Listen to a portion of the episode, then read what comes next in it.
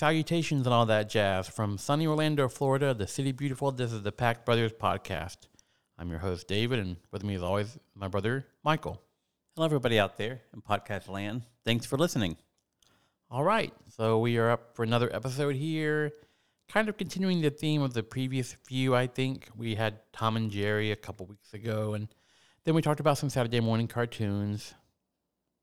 And now another topic, but related. I think Saturday morning, in fact. Yep, yep. Today we're going to be talking about the Smurfiest uh, cartoon that there was.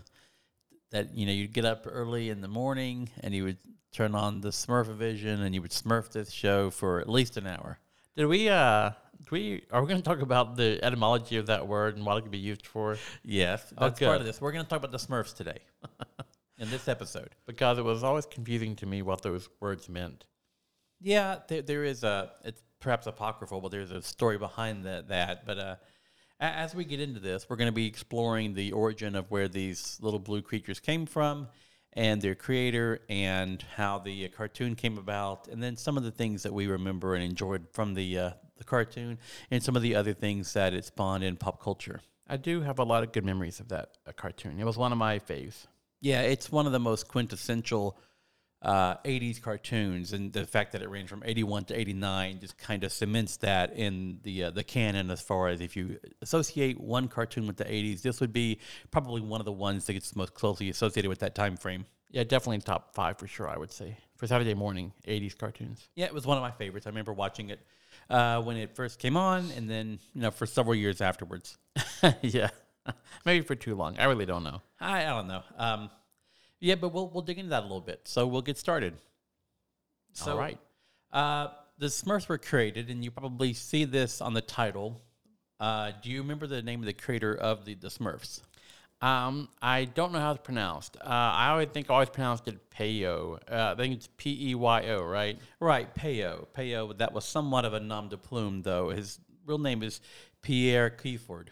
Oh, Um, the way he came across that name, Peyo, was there's a uh, diminutive form of Pierre, someone who's you know a young man who would call you'd call Pierre Pierrot, and he had an American cousin who couldn't pronounce it, but he pronounced it Peyo, and so he he took that name as his uh, nom de plume when he was doing his creations. oh, okay. Well, that's interesting because I really didn't know. I thought it was an odd name. I thought it was maybe a last name or something, but I guess that makes sense. No, he was a Belgian comic writer, and that's what he got his start in was doing comic strips.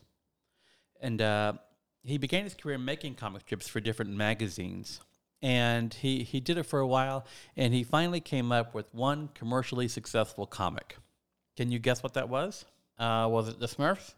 No, you would be wrong. his first commercially successful comic was Johan. Oh, like the Johan and uh, the Pee Wee. Yes, that's where Johan comes from. He was his first comic. 1947 is when that came about. So quite a while before the Smurfs came on the scene.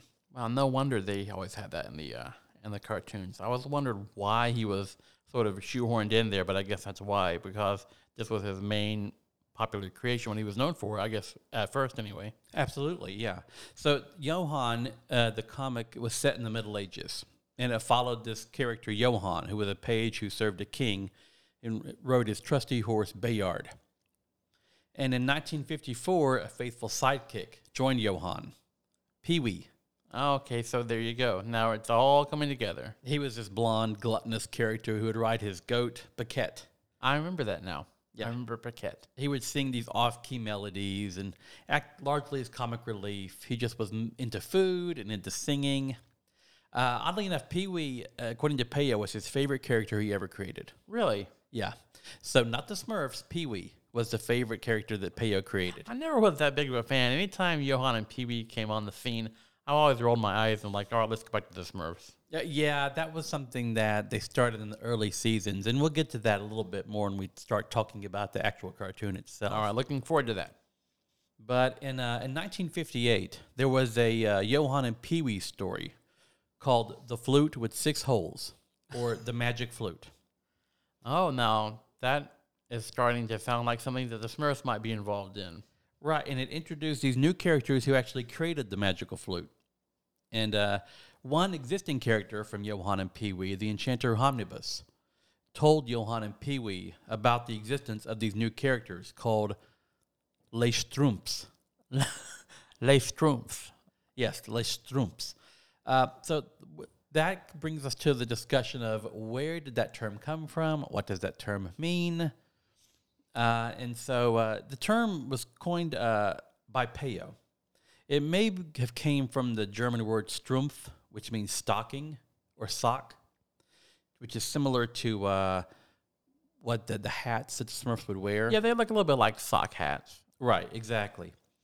Um, it's it's not really semantically related to Strumpf, but it's kind of a funny sounding word to the French ear because it has this unfamiliar combination of consonants that they don't have in their language. And It's a little bit like a nonsense word that we would have in America, just as the French version of it, I guess. Exactly. Now, there's also an apocryphal story for the origin of this term. Uh, the story goes that Peyo would tell that he was on a summer holiday eating uh, with his family and a friend from school named Andre. And Peyo wanted him, uh, he wanted to salt his food, but halfway through asking uh, for the salt, the relevant noun eluded him in, in his uh, asking. So he he said, Andre, he gestured to the, the salt shaker, said, pass me the, uh, pass me the strumpf. he just could not remember the name for that, so that word came out. And Andre passed the salt shaker and saying, take it easy, here's your strumpf. And Peyo responded, okay, when I'm through with it, I'll strumpf it back. And they ended up talking, uh, they spoke strumpf all night uh, at that dinner. And then at the evening's end, Peyo jotted down that joke for, for later. Yeah, I can sort of see it sort of happening organically like that. That has the ring of truth to it because it sounds like something that would be a running joke that would maybe strike you funny at the time. It's kind of odd that he couldn't remember the word for salt, but I, I won't, you know, dig too far into it. But I, you know, it does sort of lead uh, credence to the way that the Smurfs use that word Smurf interchangeably for just about everything. Yeah, it could be a noun, it could be a verb, uh, an adjective. Uh, it could be really anything. And that was one of the hallmarks of the Smurfs during the uh, the, the cartoon. Yeah. Now, uh, the the Smurfs uh, they they appeared in that that show, uh, that, that that cartoon. The, the flute Yeah, with and- six holes. The flute with six holes, yeah. Um, and they might have just faded into obscurity after that. But there was another collaborator of Peyo, and he wanted to place a little miniature magazine into a centerfold of a Johan comic. And he thought the little blue characters would fit well in that. And so uh, the little cartoon that he put in there was called Les Schtroumpfs Noirs. Les Schtroumpfs Noirs, or the Black Smurfs. Oh, that sounds creepy. Yeah. So it in the story, a fly biting the Smurfs turns them darker and evil.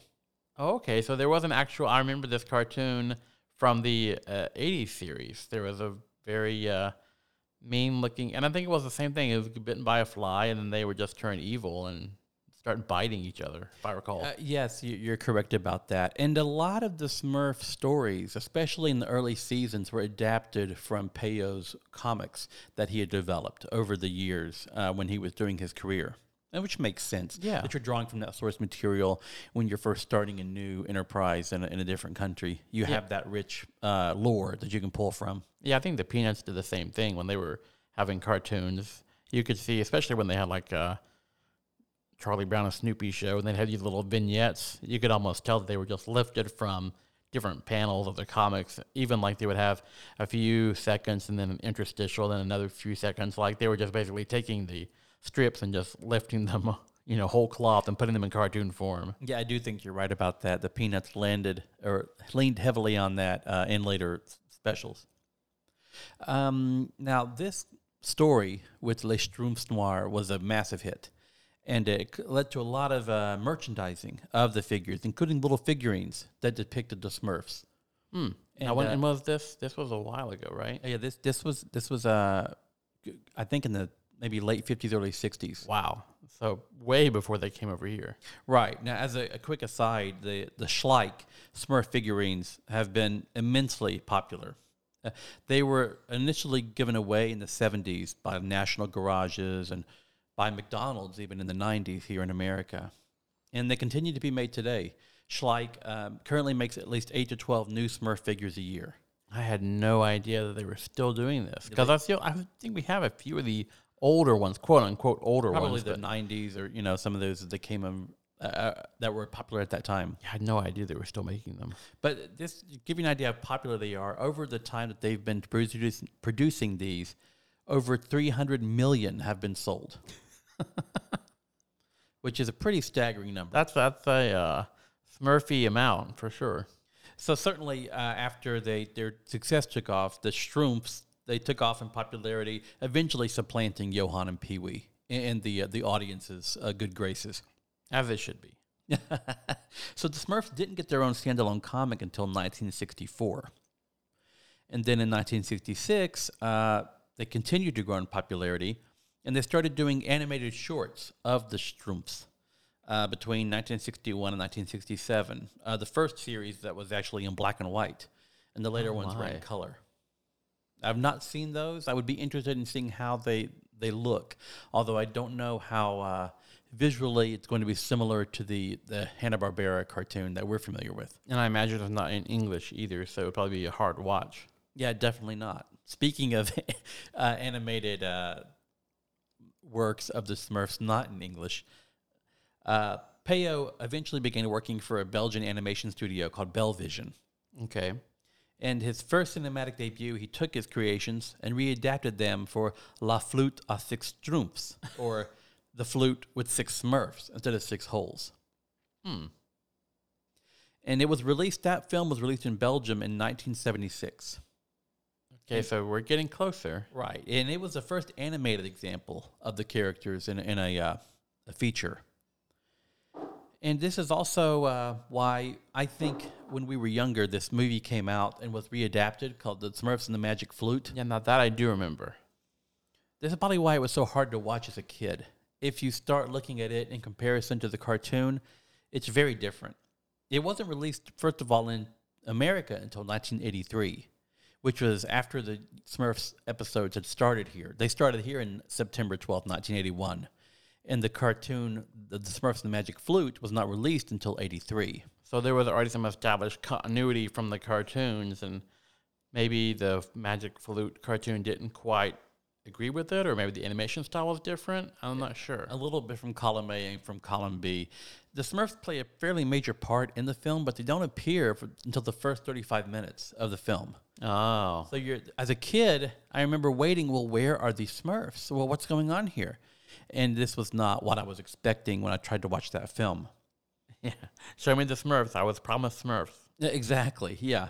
I mean, and finally you get to meet Smurfs in the film. There's Papa Smurf, Brainy Smurf, Grouchy, Hefty, Handy, Clumsy, Greedy. Although in Greedy, in the American dub, he's called Sweetie. Poet Smurf and Farmer Smurf and a new character, um, Actor Smurf, Oh, okay. who liked to sing and dance and whose priority was always wanting to have a party. But that adds up. Yeah, that seems to be the the Smurf modus operandi. Um, they have one primary characteristic that becomes almost a caricature. That's all they can. Just like they obsess on it and they focus on it, and that becomes their entire personality. Right. Grumpy's always going to be grumpy. If he's not, he wouldn't be grumpy. Or grouchy, I guess. Uh, I don't. I right. don't want to mix my uh, Smurfs with my dwarves. Yeah, that's an embarrassing faux pas. You want to avoid that. Yes. Ooh la la. So a- anyway, the uh, it was unlike the Hanna Barbera cartoon because all the Smurfs, uh, with the exception of Papa, Grouchy, and Brainy, look alike. They don't have their trademark attributes. I guess. Yeah. I guess I had to add those later because how am I supposed to know the difference between clumsy and brainy and I know all these people, right? Right. Yeah. So they didn't have necessarily their characteristics that you were familiar wa- uh, with in the, in the comic. And the humor is also closer to the comics, but different than the cartoon. Like for example, when Brainy Smurf is being annoying too much, what happens in the cartoon? In the cartoon, oh, he gets tossed out of the village somehow. I, I'm assuming Hefty does it because I can't imagine unless all the Smurfs get together and just summarily throw him on his head. Right, exactly. He gets kind of tossed out of the village. But in the cartoon, he's constantly getting whacked with a hammer. and not necessarily for being uh, arrogant, but simply for talking too much. I guess the lesson they're telling you is if you're too smart, we're going to hit you with a hammer until you're not anymore. Do we give you some sort of concussion or permanent brain damage? yeah, you're not going to be brainy uh, eventually. Uh, the voice characters were different as well. So Papa Smurf has a higher pitched voice, and it's just a very different experience than what you're used to if your first introduction to these characters were the Saturday morning cartoon. I'm really surprised they didn't, you know, take the time to redub it. Like, all right, we've got the actors who's doing Papa Smurf. Hey, do you mind doing it for this wildly successful movie? Sure. I don't know. That's very strange. Yeah, I don't know why they, they made that decision or, or made the decision not to do that. Uh, it seems like an obvious choice that you want to get the original voice actors in there for that continuity because obviously the kids are going to be expecting that and they're going to be a little bit thrown off when that's not the case. But maybe just the cost of uh, translating the work and then hiring the voice talent was not worth uh, the effort. And it wasn't really commercially successful either. I don't know what difference having the better voice actors or the more consistent voice actors would have had at that point. True. So also the the other limitation, I guess, of the cartoon was, you know, it was based on the source material, but there were a lot of characters that were known in the cartoon, like Gargamel and Azrael and Smurfette, that were not present in the film. So their absence it seems strange compared to what you usually saw on the cartoon. Right. There was a very sometimes by the numbers plots of the Smurfs. You know, there's always going to be someone against them, and most of the time it's going to be Gargamel and Azrael. So if they're missing, you know, it makes you wonder what are the Smurfs here for, other than I guess to somehow make the magic flute with six holes. Exactly. Yeah. So uh, now, speaking of the cartoon, uh, one person that we can thank for that is Fred Silverman. He was working with NBC and Hanna Barbera. He he did a lot of.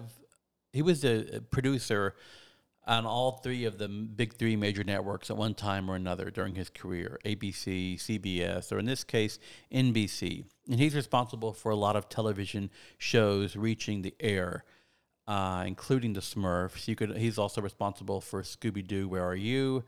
He was responsible for Charlie's Angels coming on the air and several other shows and the Waltons and miniseries as well. Quite the tastemaker, I guess. Yeah, he was sometimes referred to as the man with the golden gut as far as determining what would be popular among different people.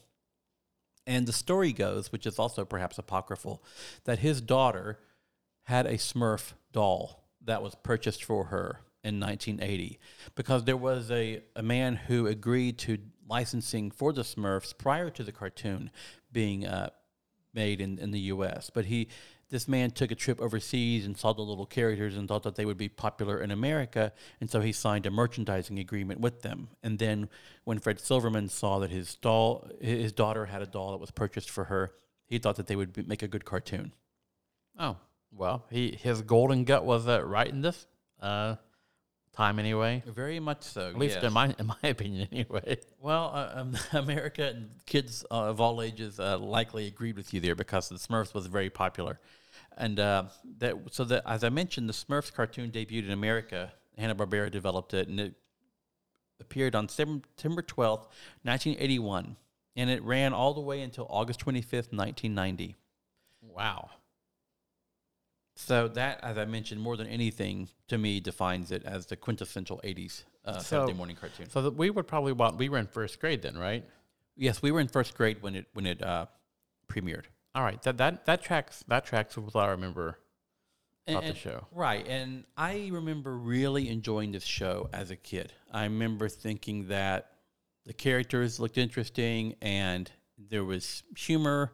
It had this, like, Papa Smurf would mix up potions. And so there was this little magic element. And as a little kid, I remember watching shows like I Dream of Jeannie and Bewitched. And so this had this little uh, magical element that I thought was cool as a little kid. Yeah, I always liked the potion making aspect. I remember wasting a lot of uh, cleaning chemicals and no matter what, what else I could find in, in the bathroom trying to make a uh, potion, which I maybe I should have.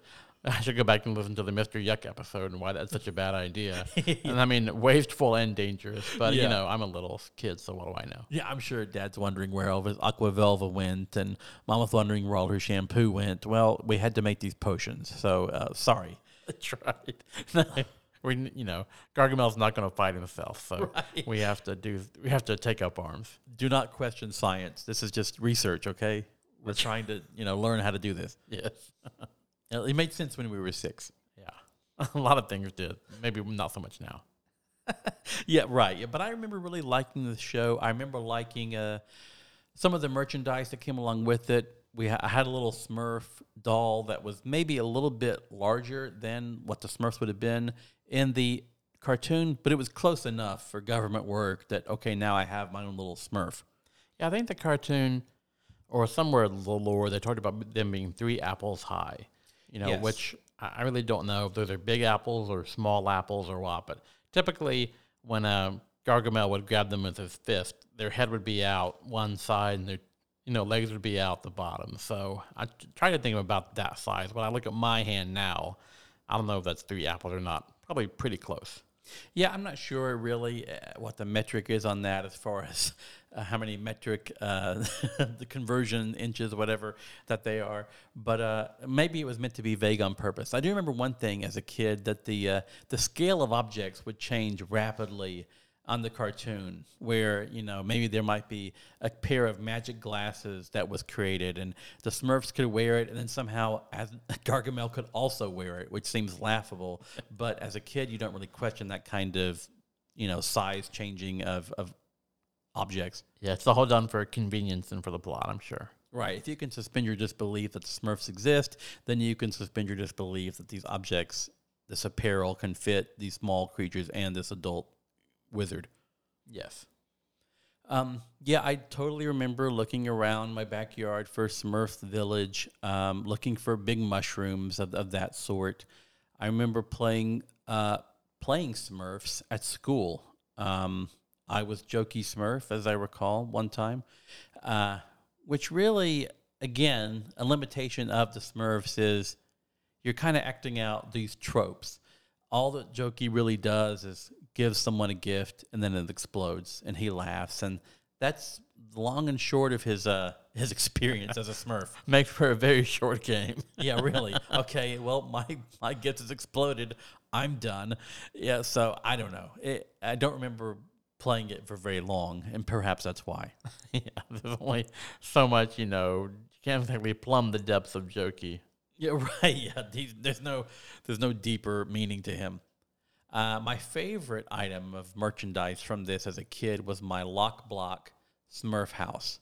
Now this think Lego, except some of the pieces were more rounded, which seemed to be their their claim to fame. That it wasn't just a square uh, block like Lego, or what uh, Lego was at the time. Th- these were more rounded blocks, and it really lent itself well to the the mushroom shape of the houses. And uh, I had the Smurf house. It was just called the Smurf house, and there was a Smurf that had a little cup of cocoa permanently affixed to his his uh, his fists, and uh, you, he had like a little bed and um, windows out of the house that I think could slide open. I'm not Yeah, sure. they, they could. hmm But I remember thinking this was really neat uh, environment. Oh, I have finally have my own Smurf house.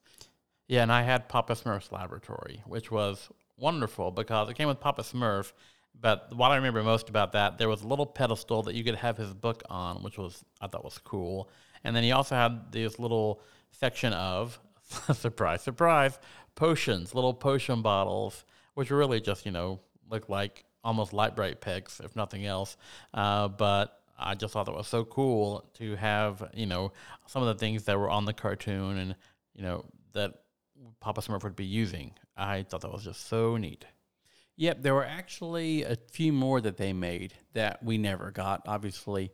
Uh, one of them was Dr. Smurf's office, which kind of looks like a dentist's office. It has uh, like a dentist's chair in the uh, in the house, but I don't remember Dr. Smurf being on the cartoon, so that was a strange choice. Yeah, I don't know that I would have gone for that because I mean I would I guess assume that there would have to be a Dr. Smurf for the Smurfs, but if it wasn't on the cartoon, then I wasn't as interested in it.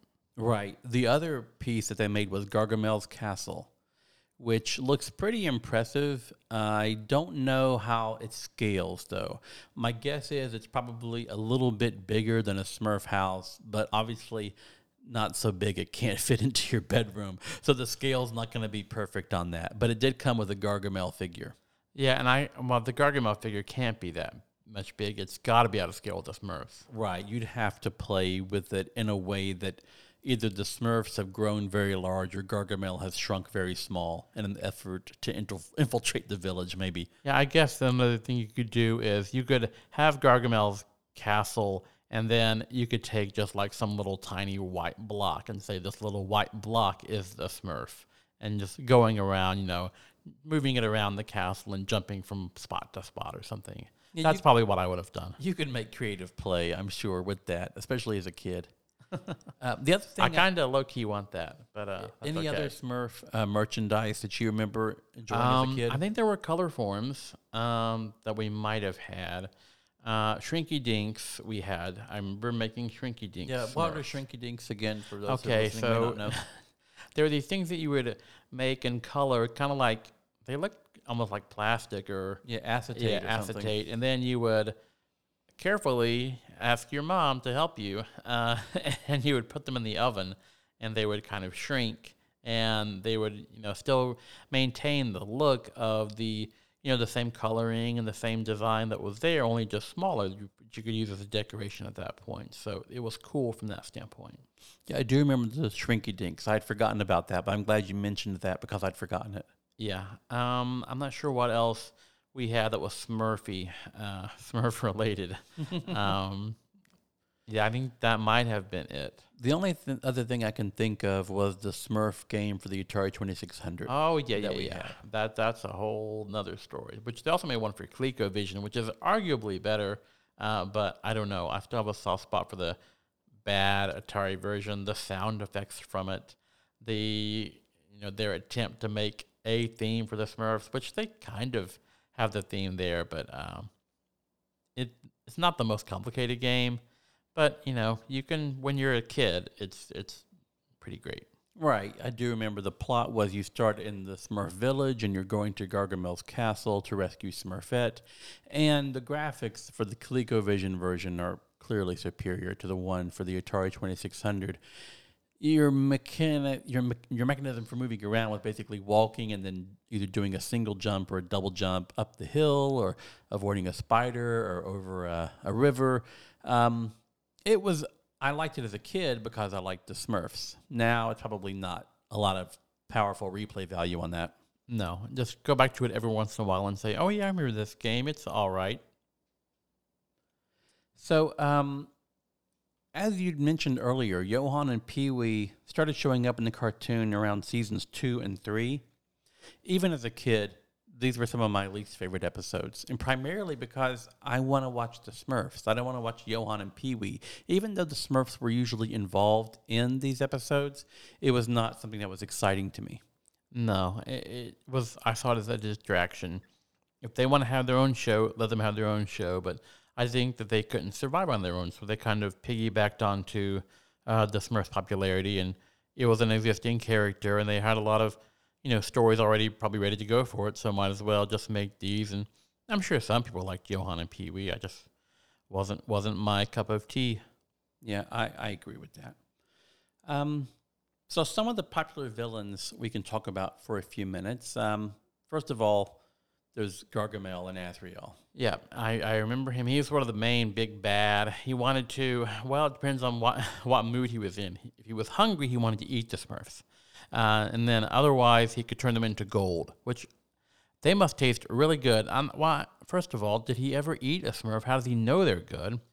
Uh, and then it, if you can take them, I can't remember, I think the recipe was like if you had six Smurfs, uh, you could make gold through some means. And if if you could do that, you could buy probably stuff that would taste better than a Smurf. So it's it's I've never quite got the grasp on that. Yeah, I don't know if they were a delicacy like truffles or something that was really difficult to come by, or as you had mentioned, if they were an ingredient for some kind of spell that would allow him to turn things to gold and make him wealthy. But he, yes, he was constantly trying to locate the Smurf village to capture the Smurfs. He hated the Smurfs, and he had a cat, Azrael, who would chase the Smurfs. Azrael was usually also somewhat dubious of Gargamel's plans and would even laugh when Gargamel would fail. Yeah, and I can understand why Azrael would want to eat the Smurfs because they're kind of like the same size as a rodent that a cat would probably go after. But yeah, he was um, just typically just there meowing along and laugh meowing and you know just basically being a, a, a cartoon cat, uh, little pet. I guess if you're a bad guy in a show, you need a little pet toady along with you more often Right. than not. Exactly. So uh, other villains of the uh, shows were Mummy, which was Gargamel's mother, who would show up every once in a while. Yes, I believe she sounded quite a bit like Gargamel, if I recall correctly. Yeah, there was Chlorhydris. I, I barely remember Chlorhydris. She was an evil witch. Um, she usually had like a skull cap on. She was an older woman. You couldn't see her very well. Um, and she was wanting to be young again, usually. Oh, Or, yeah, I remember her. um, another one is Lord Balthazar. He was pretty, like, I think even Gargamel was scared of him, wasn't Yeah, he? Yeah, he was a more powerful warlock than uh, than Gargamel was. Um, there was Hogatha. I remember Hogatha, a lot of, lot of uh, hog snort sounds with her. Yes, exactly. Uh, and uh, she she wanted usually to be beautiful or to find someone to love her. A- And somehow she could, like, use Smurfs, like, as a cream for her face or something. I can't remember why, why, why she wanted the Smurfs, why was she so against the Smurfs at that time. Yeah, I don't know exactly her whole backstory, and I didn't really do a lot of digging into Oh, what made okay. Hogatha tick. Uh, but uh, I do remember her being a more annoying villain just because she would snort uh, a lot during her discussion. Uh, Even as a kid, I thought that was kind of gross. yeah. No, no, not very entertaining either. So more like a a true neutral or chaotic neutral character in the show was Big Mouth. Yeah, well, he was just hungry. So I guess typically, you know, big mouth hungry. I think we still say sometimes. Uh, but it seems like if you were, if you got him food, then he was your friend. But if he was hungry and you looked like food, then you need to watch out. Yeah, he was just pretty much an ogre that walked around the uh, the same uh, woods, the forest that the Smurf village was located in. And he was, as you said, he was usually more hungry than he was threatening in the show. Uh, so they were also uh, allies of the Smurfs that, that were involved as well. Yeah, you Uh, mentioned Homnibus already. yeah, Homnibus it was an enchanter that that was kind of like the opposite of Gargamel, just a, a good guy. There was also Father Time and Mother Nature. Yeah, which is kind of odd the way they anthropomorphize those figures. Um, but I mean, it, they fit them into the cartoon well enough. It was usually for some plot uh, device, obviously. If they wanted, if they needed the seasons to change or you know things like that, well, you got to get those guys on on the scene. Uh, there were a couple of friendly animals too. There was Feathers, which was a stork that would fly them around. Yeah, I think he was in the opening uh, credits sometimes. For sometimes, yes. And then there was also Puppy, which was Homnibus's puppy, which was introduced later and was kind of a, a playmate for some of the Smurfs. Yes, uh, including some of the smaller Smurfs, which I'm sure we'll get to. Yes, yeah, we're getting ready to talk about them in a minute. uh, one thing I did want to touch on was uh, that a lot of the things, and this came up also with the Tom and Jerry cartoon, is that the soundtrack or the song choices for these cartoons can make a big difference and they can stick in your head. Yes. One of the things that the Smurfs did in their cartoon was used a great amount of classical music uh, during interludes and for themes for different characters.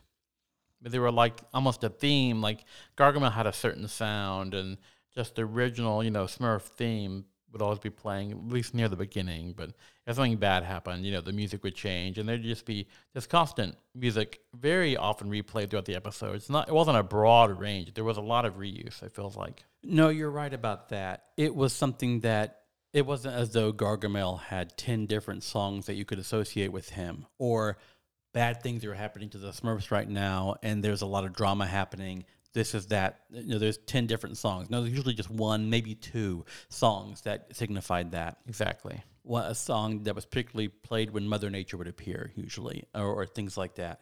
So I thought I'd play a couple of these. All Um, right. so I'll, I'll play it and then we can talk about what, what the song was. So the first one is uh, Beethoven's Moonlight Sonata, third movement. All right. Here we go.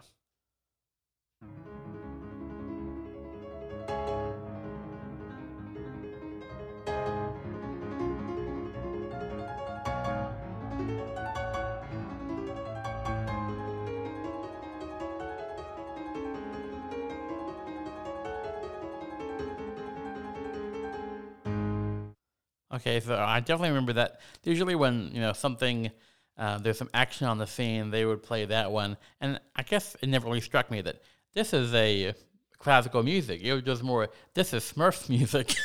yeah, I know. Like when you're a kid, you think, no, that's Bugs Bunny music. When it's a piece that he's playing on the piano or that Tom was playing at the uh, uh, piano or the, the Johann Strauss waltz episode, that's Tom and Jerry music. but no, no, I guess that's actually Beethoven music. Right, but you hear that, and you inst- if you're a kid who watched the Smurfs, you almost get anxiety, like, oh no, the Smurfs are in trouble because they're playing this song. Yeah, that's true. I mean, that that took me back. That's what I started thinking about. Yeah, whether you're proud about that or ashamed No. of that, that's just the way it is. I guess that's where a lot of my culture came from, uh, just cartoons. So this is uh, the, the other one we'll play, and there's many more. You can find the list online. You can make your own Spotify playlist, maybe if that's what you're into. But this is uh, Schubert, his Symphony Eight, unfinished first movement. Maybe. if it plays.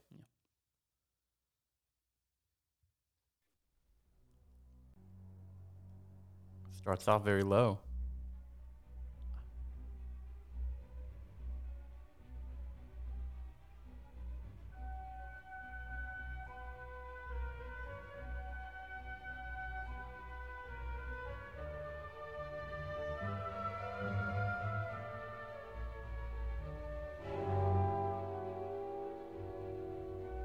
Yeah, I, I do remember that. There's another, I guess, usually just a regular background, you know, music that for what's going on right there. That that was Gargamel's theme yeah, uh, for the cartoon. Most of the time, if he's kicking around his old swamp cottage, that's what's usually playing in the background.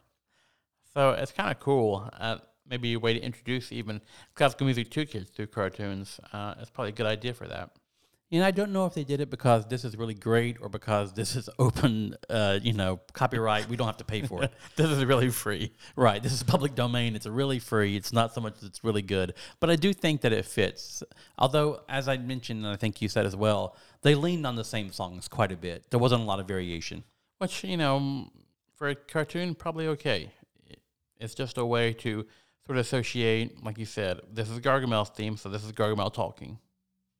Right. So, getting back to the cartoon itself, you could start to say, you know, maybe the term jump the shark is overused. But in season five, some believe this is when the show began to jump the shark or get a little bit off track. This was when the Smurflings and Puppy were introduced. And you even see the beginning credits change at this time. And I, may, I assume they brought these Smurflings on to relate to the to kids, but I mean, we were already watching the Smurfs. I really don't need to relate to kids or to introduce anything that would make me like it more. It certainly did not make me like it more. The I always found the Smurflings very annoying. Yeah, I was not a huge fan of them. It's strange if you look at the episode that introduced them, it's because some of them got caught into this uh, grandfather clock that ran backwards and became young. One of them actually had been on the Smurf, a natural Smurf, and he was de-aged and was called Nat for the rest of the series. Oh, wow! I didn't really put that together. I forgot. I mean, I guess I'm I knew it sometime, but I forgot. There were stakes involved uh, with these. Um, Is that where was it Sassy or Sassette? Sassette, was the uh, yeah, and she was a Smurfling as well. But see, now I have a little bit of heartburn with that because the whole creation of Smurfette was a whole deal. Uh, so the Oh, fact well- that there was another Smurfette, Sassette was also created. okay, Um, uh, and that's a whole other thing. If you look at the Smurfs, they're all male except for Smurfette. And um, I was going to talk about this later, but this is a natural point to talk about it. One of the episodes that obviously stick out in my head was called the Smurfette, and it was a uh, it was a creation of Gargamel. right. And originally she was like, I guess to help lure them in. She had dark hair and she was kind of evil. Yeah, yeah, she wasn't, uh, you know, having the same appearance at all of Smurfette now. She was, you know, her nose stuck out more, and she had dark, short hair. And as uh, Gargamel sent her into the village to sow chaos and disorder, but uh, Papa Smurf, you know, performed some plastic Smurfery on her, and uh, bec- you know, she was a good Smurf. Her hair turned blonde, and she had more eyelashes, and her nose was more uh, normal, I guess. And so then She became much more Smurfy. Right, but not really- unsmurfy. Right, but in some ways, Gargamel's plan worked because then she started, you know, sowing division in the village because all the Smurfs wanted to marry her. Even Grouchy liked Smurfette. Um, so she's the love interest to almost all the Smurfs, which is a strange thing by itself. But we won't get into the, how bizarre that is. Right. But but anyway, um, eventually the, the way that resolves, the Smurfs use the same process that Gargamel did to create this life-sized, human-sized hag that speaks the Smurf language and chases them around. Oh. Yeah. That's almost creepy. yeah, and I don't know if that was from the original comic that Peyo put together or the cartoon, but I wanted to throw that in there because I too thought that was strange. That is bizarre. That might have been too dark for the cartoon, but maybe it's been so long since I've seen that episode that might happen. So I'm speaking a little bit from ignorance from that. Yeah, we'll have to go back and do some research. This is the homework for everyone. Yeah, if you want to do some homework or home Smurf or Smurf work, I'm not sure what the translation is. I think it's probably interchangeable. it probably is Smurf Smurf. I don't know. Um, season six saw the introdu- introduction of Scruple, who was a young wizard who interacted with Gargamel. Kind oh, yeah. Were ha- similar to the Smurfs, really, except it was darker. Right, right. Um, More kids. Got to bring more kids in. yeah, So this is a Scrappy Doo effect. yeah. I also saw the introduction of Grandpa Smurf, and it's a somewhat dark episode involving the quest to restore the long life stone that allows the Smurfs to live long lives. Remember, Papa Smurf is, I think, 542 when we're introduced to him. Yeah, so he's been around for, for a while. Right. But yeah, and Grandpa Smurf was his Papa Smurf when he was younger. And uh, but the destruction of the long life stone would cause rapid aging for the Smurfs and the destruction of the village. So they have to make sure that it stays good, I guess. I guess so. That sounds like something that uh, Gargamel would be after. If he wanted to get the Smurfs, I don't have to catch a Smurf. I just have to get that stone. If I destroy it, we're good. Yeah, maybe he just didn't know about the stone. I'm not sure what that was about. That must be. So season nine is where, if you had any doubts that the show was off the rails, this is where it completely changed. I was out of the Smurf game by then, I'm pretty sure. Yeah, this was 1989. I was in high school at this point, and uh, I forgot they were still on when we were in high school. Yeah, they were. Well, this might bring it to your recollection when you start hearing about some of this. It was very different because the episodes took place in various points of time around the world. The uh, time crystals that Papa Smurf had to assemble so that the, a magic key would appear in the first episode, they got out of order. And so uh, a subset of the cast of the Smurfs got thrown around through time. Hmm. Okay, this is starting to sound like a, a different show. Right. It should be noted at this point that one of the hits for NBC was Quantum Leap. Oh, so this was like a quantum leap Smurf. It's theorized that this may have had something to do with it. The other theory, which is perhaps more plausible, is that they were just simply out of ideas. That they had mined all of Peyo's source material that they felt that they could use for the cartoon, and they had taken the characters as far as they could. It's you know it had been nine years. Right. So there's only so much, you know, juice you can get out of that at that point. You're pretty wringing it dry. So the, the the cast of the Smurfs, the start in the episodes was cut back from the uh, what you'd see on the cartoon. Now it's still seventeen, which is a lot, but on you saw you had Papa, Grandpa, Baby, Smurfette, Brainy, Clumsy, Hefty, Handy, Greedy, Grouchy, Lazy, Vanity, Joker, Painter, Wild, Sassette, and Snappy. That's it. So n- no other Smurf is going to show up, You never saw any of the Smurfs again. like Wild Smurf or the TikTok. Wild Smurf was in there. Okay, what about the TikTok Smurf? Clockwork. Clockwork, yeah. You never saw Clockwork Smurf again. I like Clockwork. Yeah, we're going to talk about our favorite Smurfs. He's in there. so this is also the only season where Gargamel doesn't appear. Ah, then it's not the Smurfs. But I will say, as the season drag on, or drug on, I should say, and they ra- they ran into time period variations of their villains, like Gargamel, Azrael, Scruple, Hogatha, like a Cleopatra version of Hogatha. Like Uh. then they said maybe these were their ancestors. Okay, well, that's interesting, I guess. But but the show's premise changing uh, signaled its doom. Uh, so and certain viewers were just displeased with the whole thing. They saw that this is jumping the shark. Well, uh, rightfully so. Allegedly, during the production of this season, Paul Winchell, the voice of Gargamel, left the show in disgust after reading the scripts. so he was replaced by uh, a different voice actor, Michael Bell. I, I would like to hear it sometime because I bet it's not close. Right. And so at this point, the series was canceled. Um, it was uh, replaced with uh, other things that were coming on with a live action block. It could be perhaps also related to the legislation that you mentioned in a previous episode. Boo. Yeah, that's not good news. Uh, so that was the end of the Smurfs, and sadly, it was left with a cliffhanger that was unresolved. So the 17 Smurfs, much like the guy from Quantum Leap, he never got home. So their last episode that they were there, they were still stuck in time. Yes, That's where they are to this day, I guess. perhaps to this day they're still searching At least that version of them. the next leap, hopefully with a leap home. We don't know. So uh, you mentioned it. Let's talk about favorite Smurfs. Um, so one of my favorite Smurfs was Jokey when I was a kid. I I can only think that because I chose him to be the Smurf I played as uh, in first grade. I don't remember really again how the game went. I just remember thinking Jokey was neat. Maybe because he had that uh, exploding present that seemed to appear wherever he went, and I thought that was neat. Explosion as a kid. Yeah, I like Papa Smurf. Um, obviously, he was like the leader, and he was different. He was wore, wore red for some reason. Never quite sure why. I maybe just to signify himself as Papa Smurf, as if the beard wasn't a big enough giveaway. Yeah, that was. I don't know why that the thought of that is. There's different rumors and different conspiracies, Marxism and things like that. I don't know if he was a communist. well, I, I, no, I don't either. But you know, there's like everybody in the village lives together and everything, whatever. Yeah, I, I can I can sort of see with that. So you mentioned Clockwork Smurf, and uh, I always thought he was cool as a kid. Uh, I think Handy created him, He did.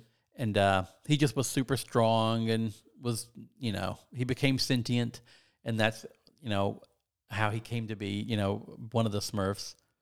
Yeah, uh, Brainy could be okay sometimes, but usually he was just a jerk trying to, you know, accuse the brethren Smurfs of, you know, crimes or whatever. And he always thought he was the best and blamed everyone else for problems except, you know, for him. Yeah, Even he- if he started lying halfway through the episode. Right. If you want to think about like the sitcom The Office, he was kind of the Dwight character. He wanted to be in charge, but he wasn't in charge. He thought he was smarter than everybody else, um, and that that seemed to be his his uh, reason, raison d'être. yes. Um, so I guess because he built Clockwork, I always thought Handy was kind of cool too, just because he was able to build things and get stuff done around the village, as opposed to Lazy, who didn't do anything. I also liked Baker because the stuff he made looked good. The, the greedy Smurf. The yeah. Greedy Smurf. Whatever. Greedy Smurf. He, he jumped back and forth in your defense. Okay, and yeah, but I was one of those little, you know, Smurf berry treats that he would make. Cause I don't know what a Smurf berry tastes like, but I just know it's delicious. I'm sure it is. Yeah. Well, how could it not be? They always, you know, really wanted these things. Um, but yeah. So uh, on the other side of that coin, least favorite Smurfs. I never liked Vanity Smurf. Nope, never liked clumsy. Never liked Clumsy. Was just no, no, just dull, dull. just- never liked it. Gosh. Yeah. I, I didn't like Painter only because he was just so one note. Like, oh, my master pacer. That, that was it. It was always, you know, always trying to paint. Like, okay, we get it. You like to paint. Is there anything else? I mean, you could say that about every Smurf almost. I know, but Never liked. Yeah, I never liked Wild Smurf either. I think Harmony also. He was just kind of the same thing as Painter. He was just bad at his his Smurfy talent. Yeah. So it was strange that he would choose to be Harmony Smurf. He should be like di- Dissonance Smurf or something. right. Uh, yeah, but yeah, I never liked Wild. I didn't like the Smurflings, obviously either. Yeah, I think that was maybe because it was past your prime age of watching it. Maybe the younger kids liked it. All right, I can give that a pass then, but not for me. So, any any favorite episodes that you remember uh, watching as a kid? Uh, I think we discussed some of them probably already.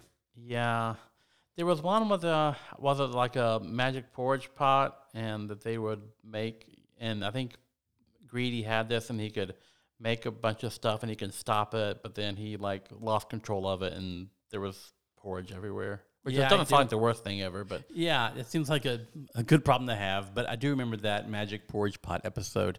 That wasn't the one that wasn't any ones that were on my list, but that, that is one that I remembered. I, I did mention earlier the the Smurfette is one that jumped out at me Yep. just because I thought, oh, this is so neat that Gargamel created a Smurf, which is a plot twist out of clay. Uh, but you think if that's the problem, why don't you just create your own Smurfs if you're that worried about catching them? if you have the ability, just do it.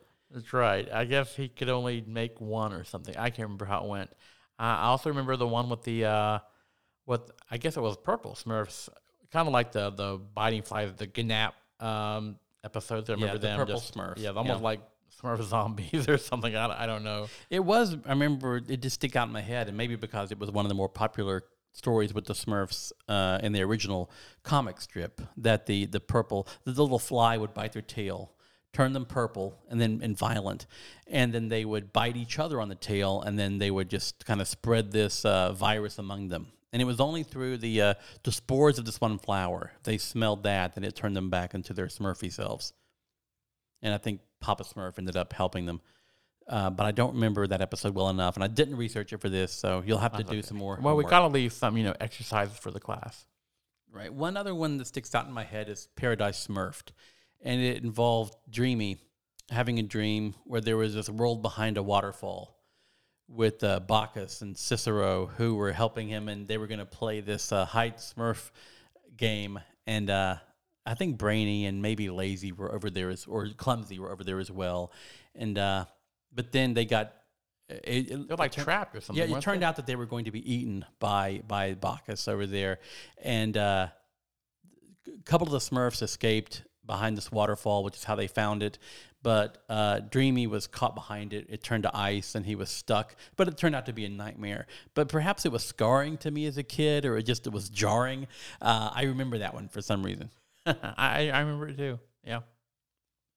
So, uh, anything else Smurfy that you want to talk about here? Uh, not that I can re- think of right now. It's been a very Smurfy uh, episode, though. Nothing unsmurfy about it for sure. Well, that, that's that was my goal. Um, I know that there have been new movies that have been produced that have the Smurf characters in it. You'll notice I didn't mention those because I just don't consider that in in the uh, the Smurf canon in my head. Um, there's also a new cartoon that's been developed and is out. Again, I don't know anything about that. That's not really for me at this point. This is more nostalgia themed, and uh, that's my focus. Yeah, I've not partaken. If you're looking for that kind of content, you've come to the wrong podcast. Nope, living in the past here. Gotta gotta stick with what we know. So uh, I hope you've enjoyed this episode. If you have, please feel free to reach out to us. You can reach out to us through our email at packbrospodcast at gmail.com. If you can like us on Facebook, just search for Pack Brothers Podcast. You can subscribe to the podcast. If you just found it randomly, you can go to Apple, uh, the podcast app, or SoundCloud, or any of your most popular apps. Just search for Pack Brothers Podcast and subscribe. And hey, leave a five star review. That would be Smurfy. Yes, absolutely. So I hope you've enjoyed this episode. Um, again, thanks for listening, and we will return next time to probably talk about more cartoon related fare. Yeah, I think there's a good possibility of that. But until then, have a Smurfy day.